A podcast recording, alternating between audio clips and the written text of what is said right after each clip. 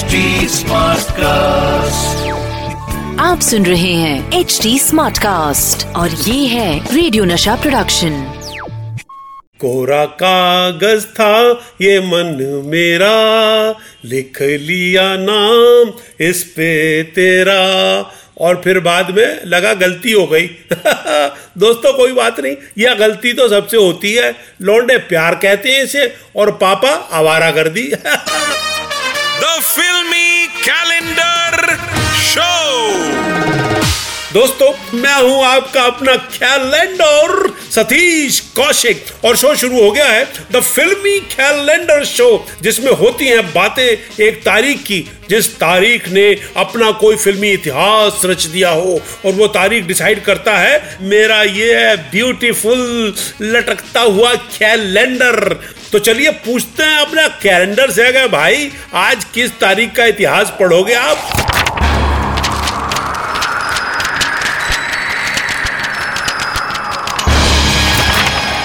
जी हाँ दोस्तों, आज मेरा ये कैलेंडर जिस तारीख पे अटका है, वो है तीन नवंबर 1973 और तीन नवंबर 1973 को भाई पर्दे पर बहुत सारे बाजे आए थे, ढोल बजे थे, शहनाइयाँ बजी थी एक्शन के धमाके हुए थे। पब्लिक ने नोट लुटाए थे, क्योंकि एक नहीं, दो नहीं, तीन तीन दूल्हे आए थे एक साथ। हाँ धर्मेंद्र, विजय अरोड़ा और तारिक हुसैन की ये फ़िल्म थी यादों की बारात धर्मेंद्र का he man look Vijay Arora उस जमाने का सैफ अली खान की तरह चॉकलेटी और तारिक हुसैन हाथ में गिटार लिए रॉक स्टार साथ में खूबसूरत जीना तमान और नीतू सिंह और इन सब की जान खाते थे रॉयल विलन।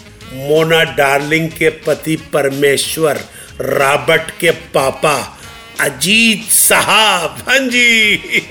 फ़िल्म का म्यूज़िक दिया था आर डी बर्मन ने और डायरेक्टर थे the one and only Nasir Hussain Sahab. दोस्तों, तीन नवंबर 1973 को आई ये फ़िल्म कई मायनों में बहुत इंपॉर्टेंट थी। इस सबसे बड़ी बातों में से एक बात तो वो थी जो इस फ़िल्म के आने के पंद्रह साल बाद साबित हुई।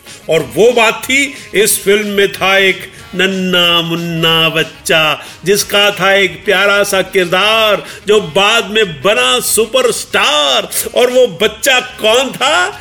कौन था? नहीं बताओ। अरे गैस करो, चवन्नी दूँगा। जी हाँ सही सोचा आपने। वो नन्ना मुन्ना प्यारा बच्चा था, आमिर खान। हाँ दोस्तों, याद होगी बारात as an actor Aamir Khan की पहली फ़िल्म थी। आमिर ने इस फ़िल्म में अपने कज़न तारीख के बचपन का रोल अदा किया था। आमिर उस वक्त आठ साल के थे। आठ साल की नादान उम्र से फ़िल्म में है बंदा ये। मैं भी आठ साल की उम्र से फ़िल्म देख रहा हूँ। यूँ ही थोड़ी ना बन जाते हैं स्टार। दोस्तों यादव की बारात कई मायनों में एक अहम फ़िल्म थी। इसमें धर्मेंद्र साहब का बड़ा नया काम था। उनपे एक भी गाना नहीं था। वो फ़िल्म में मुस्कुराए भी नहीं थे। बड़ा सीरियस रोल था उनका। और उनका लुक सुपरमैन टाइप का था। बाल भी वैसे ही बनाए गए थे। इसलिए शायद उन्हें गाना नहीं दिया गया था। सुपरमैन गाना गाते हुए कहाँ अच्छा लगता है?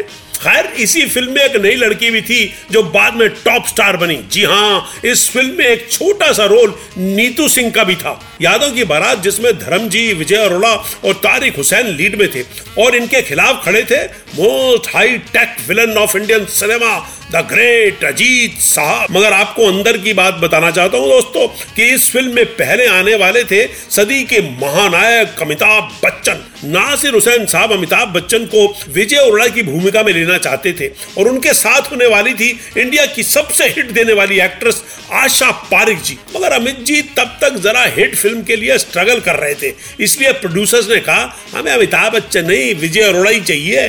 खैर नासिर हुसैन साहब ने बच्चन साहब को ड्रॉप किया और विजय अरोड़ा साहब को फ़िल्म में चांस मिल गया। और उनके साथ आशा जी की जोड़ी बैठ नहीं रही थी, इसलिए फ़िल्म में आई जीना तमान अभी यादव की बारात बनी रही थी कि जंजीर सुपरहिट हो गई और हर तरफ़ एक ही नाम गूंजा, अमिताभ बच्चन। तो यादव की बारात का प्रोड्यूसर ने कहा कि भैया बच्चन साहब को ले लो, मगर तब तक फ़िल्म बहुत बन चुकी थी, इसलिए ऐसा हो नहीं सका। और बच्चन साहब फ़िल्में आते आते रह गए। ये तो फ़िल्में हैं भैया, यहाँ तो तकदीर हर हफ़्ते बदल जाती है और मैं इन्हीं बदलती तकदीरों के किस्से आपको सुनाता रहता हूँ। तो अभी तो मैं जा रहा हूँ, मगर जल्दी आऊँगा। किसी और तारीख की फिल्मी हिस्ट्री आपको सुनाने इसी शो में, जिसका नाम है the Filmi calendar show with Satish Kaushik. तब तक आप यादों की बारात देखिए और एंजॉय कीजिए। टाटा बाय बाय आप सुन रहे हैं एच डी स्मार्ट कास्ट और ये था रेडियो नशा प्रोडक्शन एच स्मार्ट Smartcast.